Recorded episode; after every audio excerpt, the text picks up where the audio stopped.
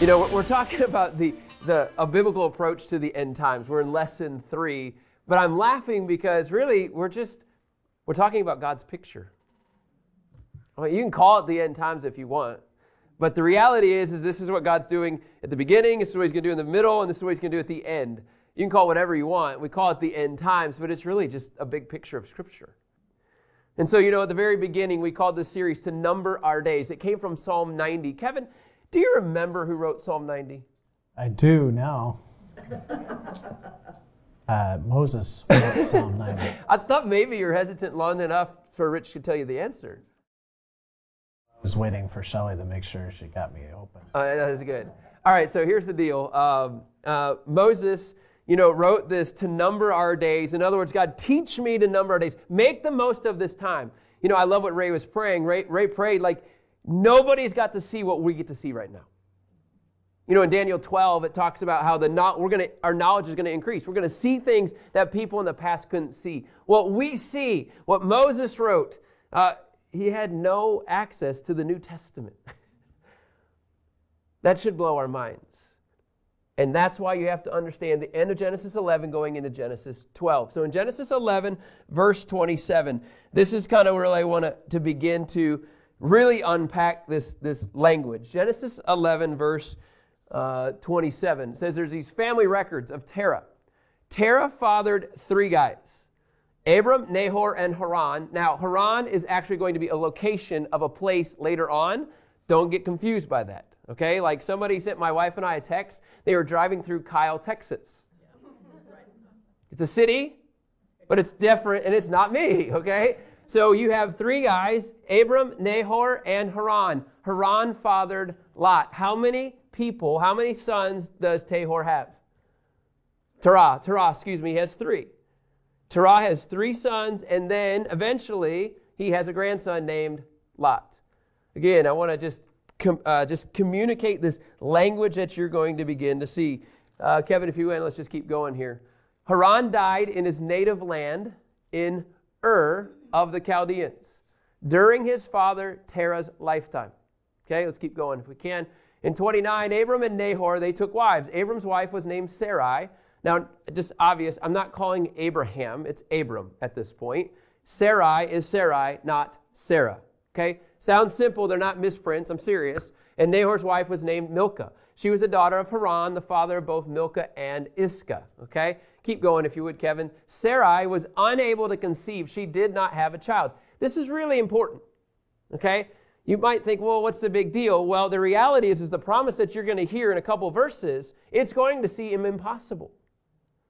So here you have Abram's wife, Sarai. She was unable to conceive. She cannot have children. She does not have children. And in fact, over and over, you see this with Rebecca in Genesis 25. You see this with Rachel in Genesis 29. You see this with Hannah in 1 Samuel. It, it's almost like this barrenness, and I like this, this infertility reveals people's faith. This barrenness says, Do you believe that I can show up despite you not seeing me at all right now? The battle has begun. The battle does not look good. And right now, I'm going to show you something, but you got to understand I can do the impossible. And I want you to write this down if you would. I want you to go, Kevin, if you can. Can you go to Isaiah 54, verse 1? This is really important. Now, this is the prophet Isaiah, okay? I'm moving ahead now, okay, into the major prophets just for a second. This is a big, big language here. It's one of William Carey, one of the greatest missionaries of all time. This is his heart, uh, heart verses here. Rejoice, childless one, one who did not give birth. Catch this language. Rejoice who doesn't give birth burst into song and shout, you who have not been in labor. So, in other words, I want you to rejoice. Why? Because it keeps going to verse 2. It says, For the children of the forsaken one, the one who is barren, the one who it doesn't look good, it will be more than what? Than the children of the married woman, says the Lord. That makes sense? You might see right now it doesn't look good. Some of us today are in that spot in our life. You're like, I don't know how I'm going to get out of this. Well, if you take the picture of a prophet Isaiah who's talking about Kevin, what are we talking about here? Exile. Practically speaking, right? Yeah, they're the people are getting ready to go into exile. The people are getting ready to go into exile. So the Israelites, tangibly, what the prophet Isaiah is saying is, hey, you're going to go into exile, and it looks like you're leaving everything and you have nothing. But I promise you it's going to get better. Does that make sense? I promise you that what you see right now, it's going to get better. How do we know? Because in Isaiah 54, verse 3, he continues to build this case. You are going to be given something more than what it looks like, for you will spread out to the right and to the left. The barrenness will now become fruitful. Your descendants will dispossess nations and inhabit the desolate cities. It goes to verse 4. This is why William Carey loved, loved this verse, this missionary. Isaiah 54 4 says, Do not be afraid, for you will not be put to shame. Don't be humiliated, for you will not be disgraced, for you will forget the shame of your youth. And it just kind of wraps up, and you will no longer remember the disgrace of your widowhood. In other words, the barrenness that you see in the battle when it doesn't look good, God says, I got a bigger picture. But you got to understand that from Genesis 3 all the way to Genesis really 12, you guys, they're not seeing any hope. And in fact, Abram and Sarah, all they know is no kids. And to understand the, the ridiculousness of, of what it's going to look like, I want you to go back to Genesis 11 31. Genesis 11 31. So here's what you have you have the father, Terah. He took his son Abram, his grandson Lot, Haran's son, and his daughter in law Sarai, his son Abram's wife, and they set out together from the Ur of Chaldeans to go to the land of Canaan. This is where you're going to begin to see that the tension already began, but the land of Canaan. And it says, when they came to Haran, they settled there. So, Ray, have they made it to the land of Canaan yet? Mm. No. Uh, where are they? Haran. They're in Haran. And so, which is, let's go to this map here, you guys. I think this will be a good visual for you all. Okay, so here it is. Uh, here you have the Ur of the Chaldeans, okay, very practically. Now you've got a little, uh, a little pilgrimage. Where were they told to go? Canaan. But the next thing you know, the dad decides to stop in Haran. And this is where they stayed. They stayed here until he died. Until the dad dies. They, the dad never made it into Canaan. Okay? So just as a, a visual, I think this kind of helps us picture of where they're going, what does that look like. So all of a sudden, they are told to go to the land of Canaan, right? They're told to go to the land of Canaan. Now, Kevin, if you would, can you keep going for me? Back to Genesis 11. And we'll get to the meat here, but this is uh, the, the setup here. So in Genesis 11 31, he is told, like, this is the process. I want you to get there. And then they settle there. Do you think at any point, at any point, do you think, well, I wonder if I'm being somewhat disobedient? We can get into that. We can get into this conversation. But basically, they went 550 miles northwest of of uh, of Ur. And by the way, uh, this land that they're from, uh, it's a Ur. It's a commercial capital of the world. It represents everything but God. There's a, a moon god that they worship there, Nannar. Uh, like everything to that point is, is that they were being asked at that point, this is kind of ridiculous, uh, to go into something that they really have no reason to go into. You realize that, right? It's not like Abram or Terah or any of the sons or the daughters. It's not like they were like, oh, yeah, worshiping Yahweh. Okay? It's kind of a weird calling, isn't it? Uh, it's a strange calling to say, hey, here's what I want you to do. I want you to walk into this. And so this is just kind of the backdrop. He's being asked to leave it all. So when you go to Genesis 12, verse 1, let's begin to unpack this. You have to understand, he's being asked to leave the idols. In fact, uh, let's hit a pause button on that. Can you go to 1 Thessalonians, Kevin, 1? 1 Thessalonians 1, I believe it's 9 and 10. 1 Thessalonians 1, 9 and 10.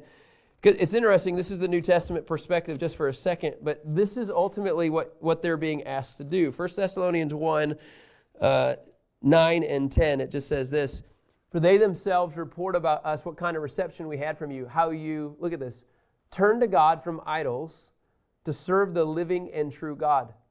And it continues on, and to wait for his Son from heaven, whom he raised from the dead, Jesus who rescues us from the coming wrath.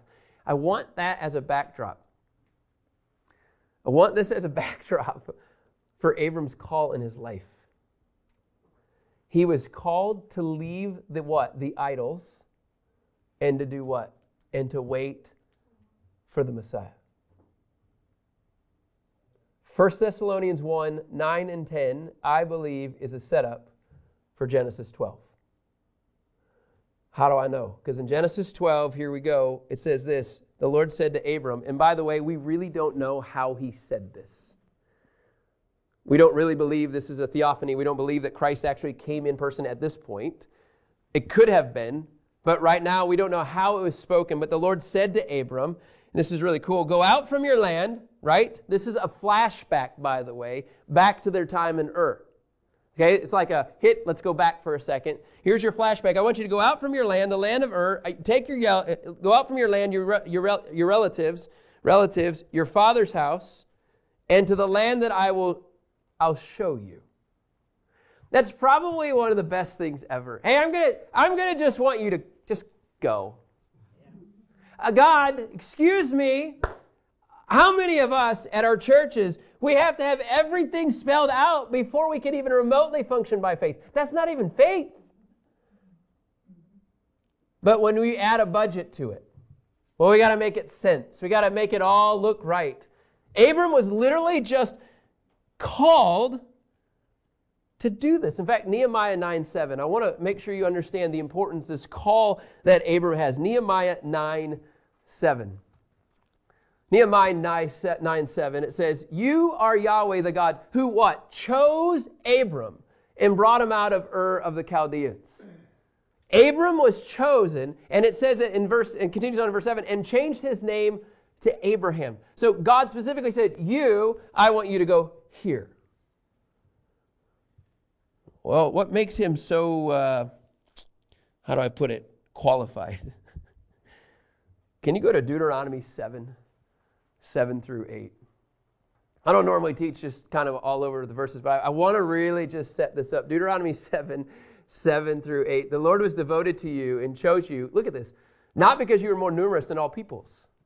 For you are the fewest of all peoples. And in verse 8, but because the Lord loved you and kept the oath he swore to your fathers, he brought you out with a strong hand and redeemed you from the place of, and the scripture continues on, slavery, from the power of Pharaoh, king of Egypt. So why did he choose him, Ray? He said favor on him. Yeah, he said favor. Oh, you look like a good guy that actually will do this. That was that was Abram's qualifications. Is God just said, Yes, you. That's the game plan, by the way. God chooses us to be his vessel to point people to him. And this is the beginning. Noah was part of that process. And now all of a sudden you have what we see here in this text is Abram. In fact, I, I love this picture. I want to I want to read this, uh, this this this quote here. It says, "The fulfillment of any particular generation of Israel depended upon an obedience to God, but the ultimate possession of this promise, the ultimate possession of the land, is to Israel is unconditional."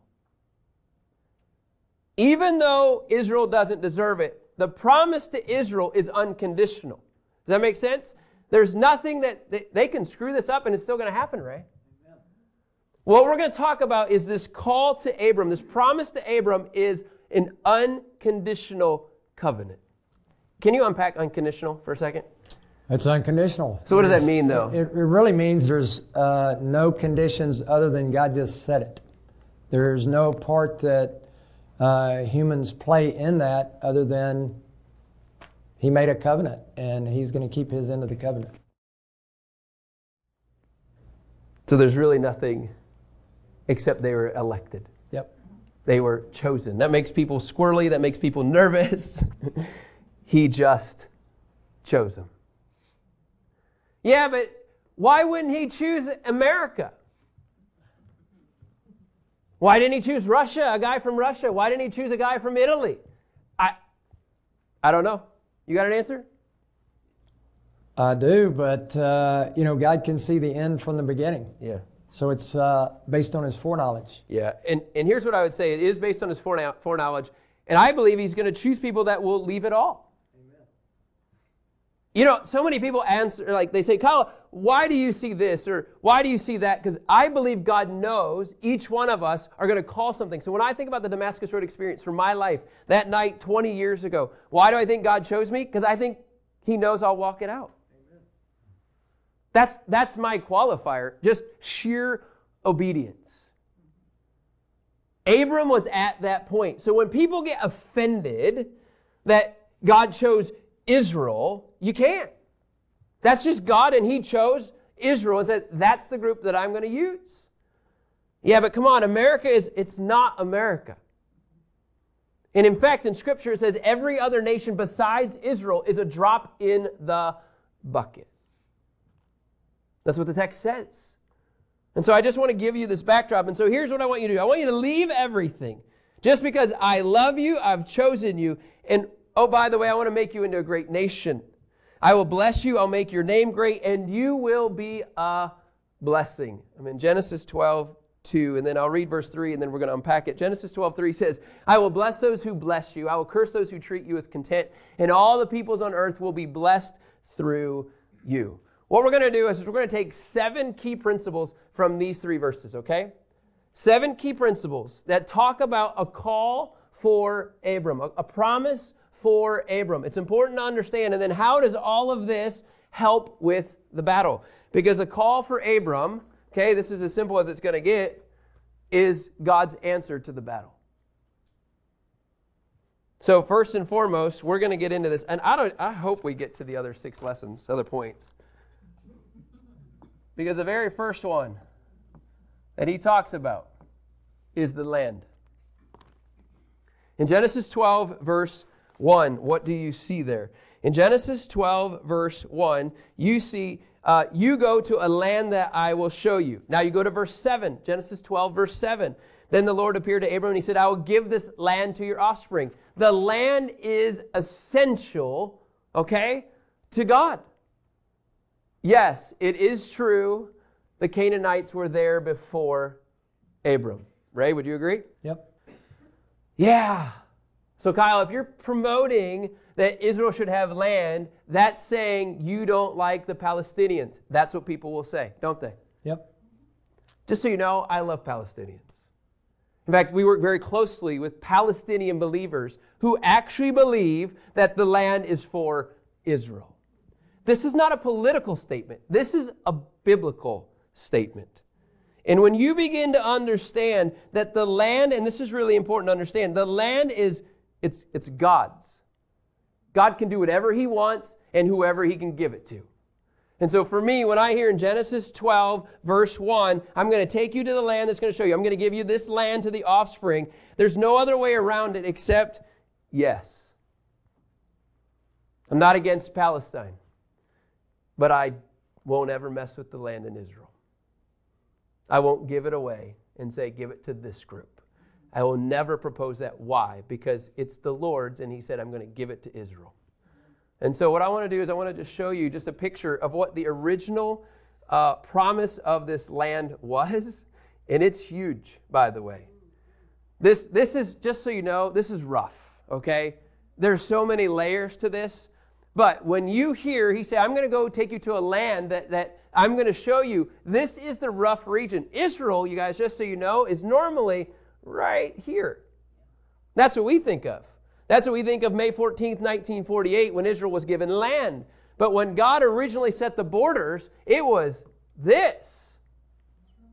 Now, where do we get that from, okay? Well, just a couple things. Uh, I want to just set this up. In Genesis 15, 18 through 21. Genesis 15, 18 through 21, okay? Uh, Genesis 15, 18 through 21, it says this On that day, the Lord made a covenant with Abram, saying, I give this land to your offspring from the brook of Egypt to the Euphrates River. So, what's he doing? He's giving borders. Okay, and it continues on in verse 19, Genesis 15, verse 19. The land of the Kenites, Kenizzites, Kadmonites. Verse 20, it says this. Uh, keep going for me, Kevin, if you don't mind. Verse 20. Uh, the Hittites, the Perizzites, Rephaim, and it continues on, Amorites, Canaanites, Girgashites, and Jebusites. So, Ray, explain this for a second. Well, it's God just defining uh, the land that he was giving to Abraham and for his descendants. And so this is the land that he marked out uh, for Israel to occupy. And he's, it's unconditional. He's never changed his mind. He doesn't change his mind by the ebb and flow of history. This is on his heart. And land is not only, uh, it's a big deal to God. We know that land even has testimony. You know, when uh, Cain slew Abel, he said, What have you done? Your brother's blood is testifying to me from the ground. So even the land testifies about God, His goodness, and His covenants. Amen. This is what I think is really fun to think about is that this land is a setup for Christ. Okay? He is getting ready for the epicenter for Christ to come back and crush him. So he's going to actually give him Christ a home. Jesus right now is in heaven. He's sitting right next to the Father, right? Okay? Satan is here right now on earth. We talked about that. But at some point, Jesus is coming back physically here on earth, and he's going to set up shop on that land. Genesis 12 sets all of this up. It's not just about a person, he's literally providing a home and environment for the Messiah to wipe out Satan. The land is everything. So the picture is this. I want to just paint one more picture of the land. This is why I say I don't know if we'll get to any other points. okay, in Joel 3, verse 2. Joel 3, verse 2. This is before the millennium, before the actual thousand year reign. In Joel 3, it says, I will gather all the nations and take them to the valley of Jehoshaphat. I'll enter into judgment with them there because of my people, my inheritance, Israel. The nations have scattered the Israelites in foreign countries, and what have they done? They've divided up my land. Jesus says, I'm coming back to restore the land. I'm coming back to redeem this land. And then in verses 12 through 14 of Joel 3, Joel 3, 12 through 14 says, Let the nations be roused, thank you, and come to the valley of Jehoshaphat, for there I will sit down to judge all the surrounding nations. Swing the sickle says, Because the harvest is ripe, come and trample the grapes. And then it continues on, Because the winepress is full, the, the wine vats overflow, because the wickedness of the nations is great. It, it sounds like we're talking about back then, doesn't it? Multitudes, multitudes in the valley of decision, for the day of the Lord is near in the valley of decision. You guys, this is going to take place physically on land in Israel. You can't divide this up because Jesus is going to come back. Even if you attempt to, he's going to restore it all. That's before the millennium. So all of this is fighting in Jerusalem, the valley of Jehoshaphat. If you haven't gone to Israel, please go before the battle. okay? And then in the millennium, okay, this is really fun. Then you have Ezekiel 47. Ezekiel 47, verse 13. Now you have language of in the thousand years, where are they going to be, Ray? On the land. So when he says, Hey, Abram, I want you to go into a land that you don't even know about, he's walking to an environment to set it up because the Messiah is coming.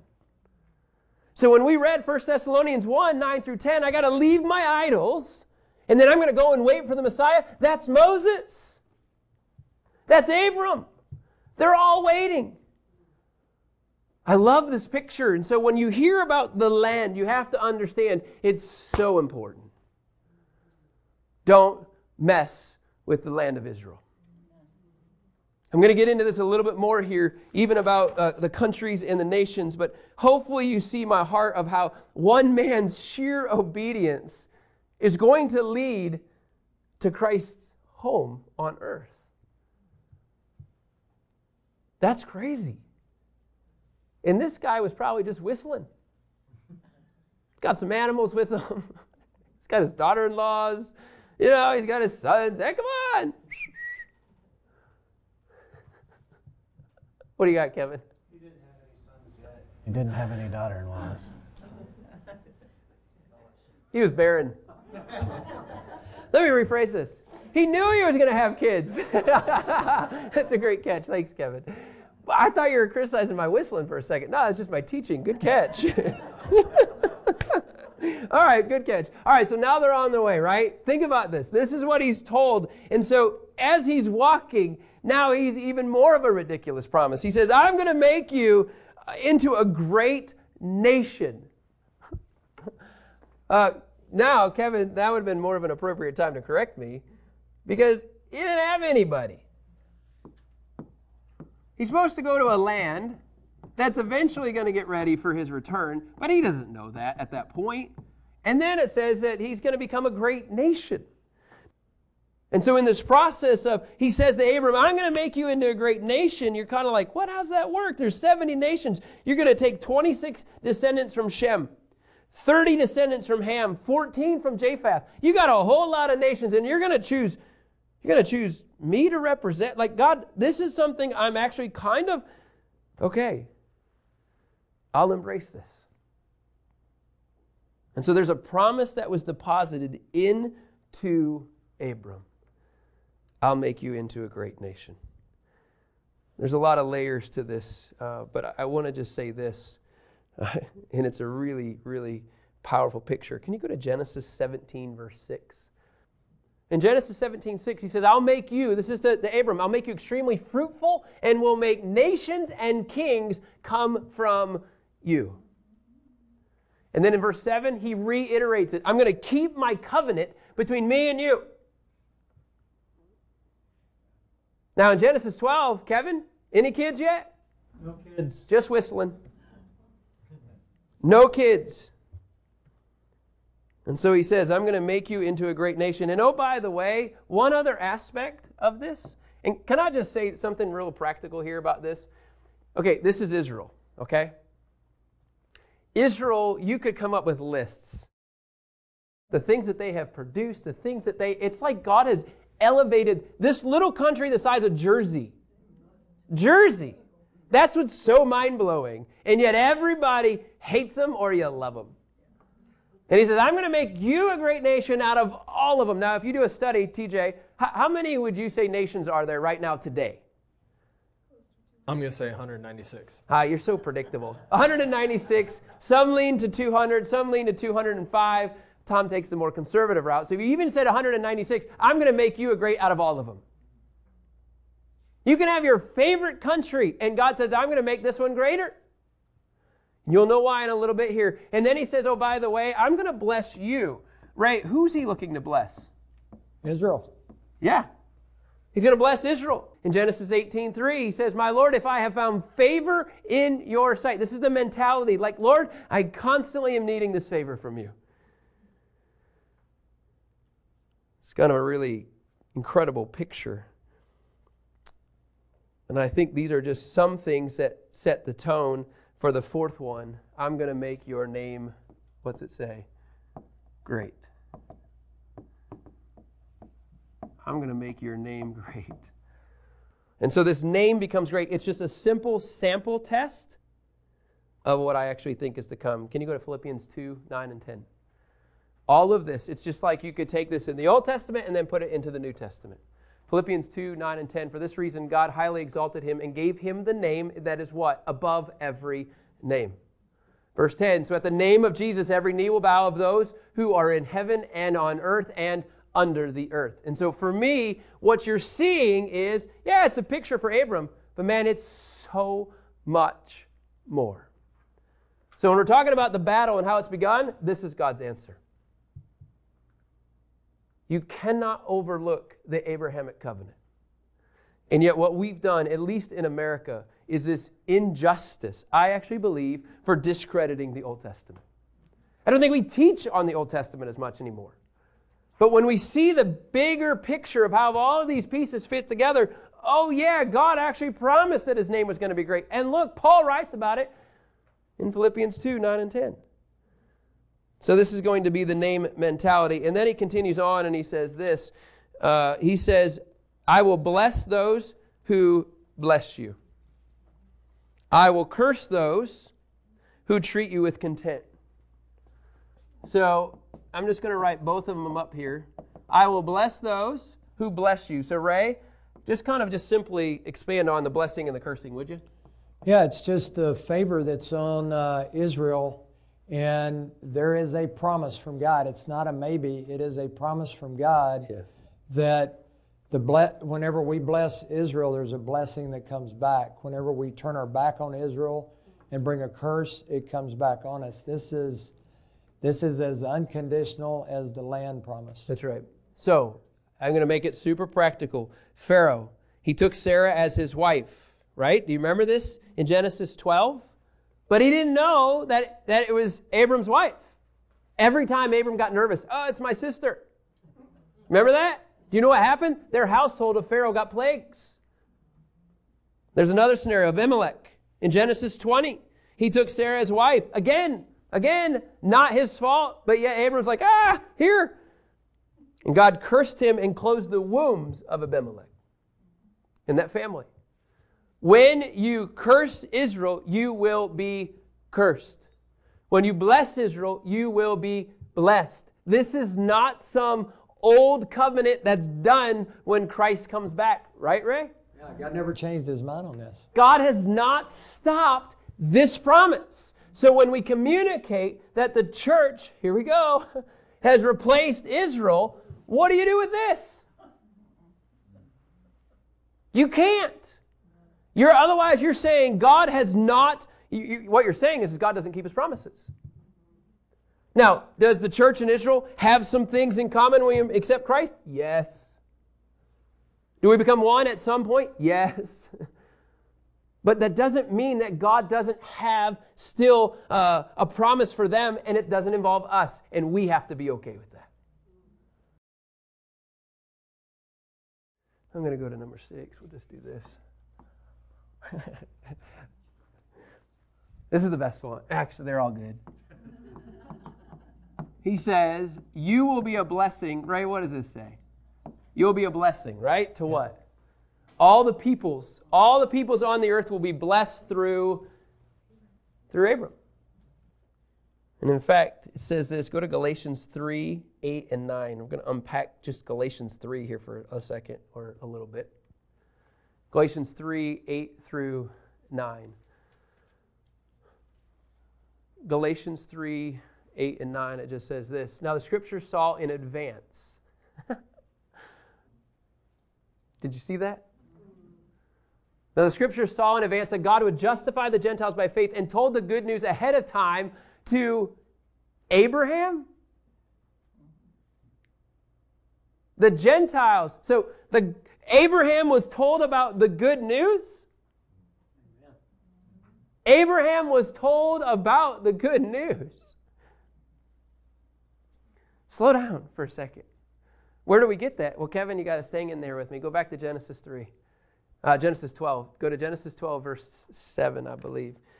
Genesis 12. I just, I just, I, I believe. Uh, can I prove this? I can't.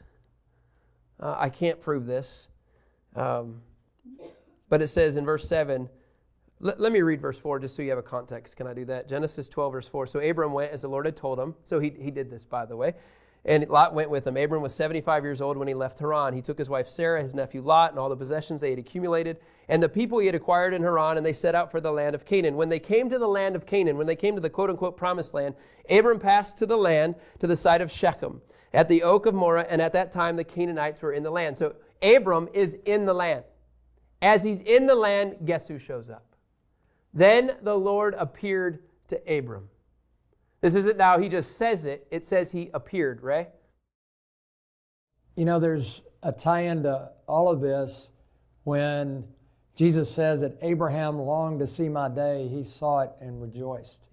And so, you know, there's there's a case to be made that the pre-incarnate Christ visited Abraham a couple of times, probably a lot more times. A lot than more we know times. it. When you say pre incarnate, just for language, So before Jesus uh, came as a man, he appeared to Abraham.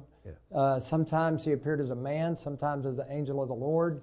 But if you look in context, there's always something in there about I've seen the Lord and live. There's evidence that this wasn't just an angel or a man, that this was a visitation. And I love this language that Abraham longed to see my day. He saw it and was glad. It's because this blows my mind that Jesus' great, great, great, great, great, great, great, great grandfather, he's standing in front of him Yeah. and he's saying, I'm the result of your obedience. that's right. I'm going to be the result. 14 generations. In Matthew, it says 14 generations and then another 14 generations. And Jesus just combined them all in one meeting, possibly in Genesis 12 7. I stopped the grapes too short. You did. do, do you see that, though, how that, how that possibly could take form? Prove it. I, I'm not here to say 100%, but I will say in Galatians 3, it says what? Abram was what? Go back to Galatians 3 8, Kevin. Galatians 3 8, it says, the Lord uh, and told the good news ahead of the time to Abraham. Somehow he had to have known. It could have been that context, possibly. And oh, by the way, he says, all the nations will be blessed through you. So those who have faith are blessed with Abraham, who had faith. Here's the messy part Abraham is the father of three religions Judaism, Islam, Christianity. And it's sticky.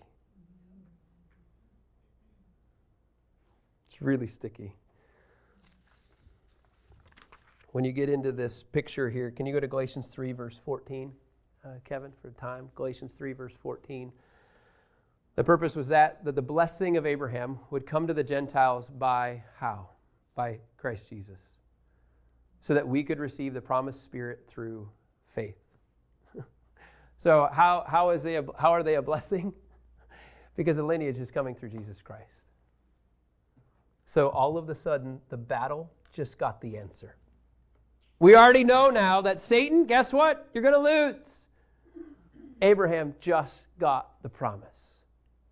So, why is all of the enemies trying to wipe out all of Israel? In fact, uh, Rich, you want to come back in for a second? Uh, how many people died, Rich, at the Holocaust? Uh, that would be 6 million. Jews. 6 million Jews. Why is Iran trying to still wipe off Israel? Because Satan knows if I can wipe out every one of these people in his mind, I don't know, I don't want to speak for him, maybe this doesn't happen. Maybe the lineage of Christ coming back doesn't happen. I don't know, Ray, you want to jump in with that? Well, it's it's also about the promise of God. There are multiple promises of God about Israel's future. If Israel doesn't exist, then God can't fulfill His promise. Yep. So he make he discredits everything God has promised. So when we say that there is no more plan for Israel and that we as a church are that, I actually believe you're removing the promises of God. And I actually think you're messing with Scripture and it's walking a fine line that is not biblically accurate. And in fact, very few seminaries in the United States teach that Israel has a future. It's kind of alarming.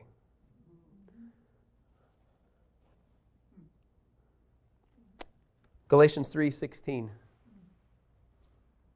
Galatians 3:16. oh ah, man, I could teach on this for about 5 hours. I love this text. I'm sorry. Now, the promises were spoken to Abraham and to his seed. He does not say into seeds as though referring to many, but referring to one and to your seed, who is Christ. And I say this the law, which came 430 years later, does not revoke a covenant that was previously ratified by God and cancel the promise. Look at that. For if the inheritance is from the law, it is no longer from the promise, but God granted it to Abraham through the promise. Why then was the law given in 19? It was added because of transgressions until the seed to whom the promise was made would come through angels by means of a mediator. Jesus is the answer, right? You know, a lot of a lot of times, you know, we will say we're not under the law, which is true, and we will start to move away from things. It's it's interesting that this promise is before the law, hmm. so you can't, you know, in, in terms of the church replacing Israel, this is a promise that predates the law. So you can't say this is part of this part of the law has been fulfilled. This is a promise. That's why he did it outside of the law, Amen. Because this is unconditional. Amen. Galatians 3:29. That was just like a home run you just hit, you know? Thank you. God bless you. Galatians 3:29. And if you belong to Christ, then you are Abraham's seed, heirs according to the promise. Isn't that crazy? It ties all the way back to Genesis 12. Genesis 12 is in response to Genesis 3. God put all of this together. Uh, can I just say something practical? And I didn't even care if this sounds like an infomercial. Uh, can you go to Romans 15, 25? I, it's just, it's going to, just trust me. Romans 15, 25. Some of you are saying, I don't know how I can bless Israel. Like, how can I be a part of this process? Romans 15, I think it's Romans 15, 25. I believe it is. Paul is writing, and he says this Yeah, right now I'm traveling to Jerusalem to serve the saints. So, Paul's whole goal, by the way, in ministry is to eventually get to Jerusalem. You know that? Can I just say, do you guys know that Time Revive's whole goal is to get to Jerusalem? Do you know this? That's our heart's desire to have a training center there, to work with people there, to equip them for his return. And so Paul is traveling. It says, For Macedonia and Achaia, we're pleased to make a contribution for the poor among the saints in Jerusalem. So what is Paul doing? He's taking money and he's taking it to the saints in Jerusalem. Yes, they were pleased, it says in verse 27, and indeed are indebted to them. So believers are indebted to the saints in Jerusalem. For if Gentiles have shared in their spiritual benefits, if you and I believe in this promise, that Israel has blessed us, that they are a blessing to us, Scripture says then they are obligated to minister to Jews in material needs.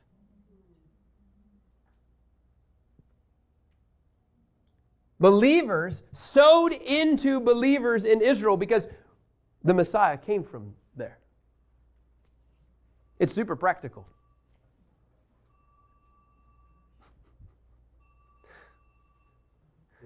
I was just going to say some kind of joke, but I don't. I didn't have anything. And so here's here's what the time's up. Go to 1 John 2 2, everybody, and we will wrap it up with this verse. 1 John 2 2. 1 John 2 uh, 2. He himself, Jesus, is a propitiation for our sins, and not only for ours, but also for those of what? the whole world. Oh, by the way, you're going to be a great nation. I'm going to bless you, Abraham. You're going to have a name great. Uh, we're going to bless you so that we're blessed in the process. The blessing's coming through them. Why? So the whole world could know Christ. You are going to be a blessing to everybody through the Lord Jesus Christ, through his death, burial, and resurrection. Why was Genesis 12 so important? because the Messiah was just announced. And so for me, uh, there's a guy named Kent Hughes. He's a great writer, author, uh, teacher. And he just says this true faith believes the bare word of God. True faith steps out on God's word. True faith follows wherever God's word directs. True faith builds altars and worships wherever it goes. You know that in, in, uh, in Shechem, you know that Abram built an altar of worship because he just heard the good news. Abram was literally probably one of the first men that proclaimed the good news because he worshiped the Lord in Shechem. And then true faith always proclaims the name of the Lord. And it starts with the word. That's all Abram had. And that's what we have as well. And so, David, you can come on up if you don't mind. Lord, I just ask that you, you would take this word right now and would you clean it up if there's anything that needs to be cleaned up? But Lord, if there's anything that you want it to deposit into us so deep, Lord, that it brings out um, a devotion and a desire to get to know you more, I pray, Lord, that you would do that. Jesus, I ask that you would bless Israel. Not everything that they do, God, is in alignment with you. And I'm asking, Lord, that they would look to you in the process. Bless their land. Bless them, Lord. And I pray that the seed uh, would continue, that we would wait for the seed to come back. It's crazy, God, how all that works. There's a lot there, Jesus. And I just say thank you for Abram having the faith to walk this thing out. In Jesus' name we pray. Amen.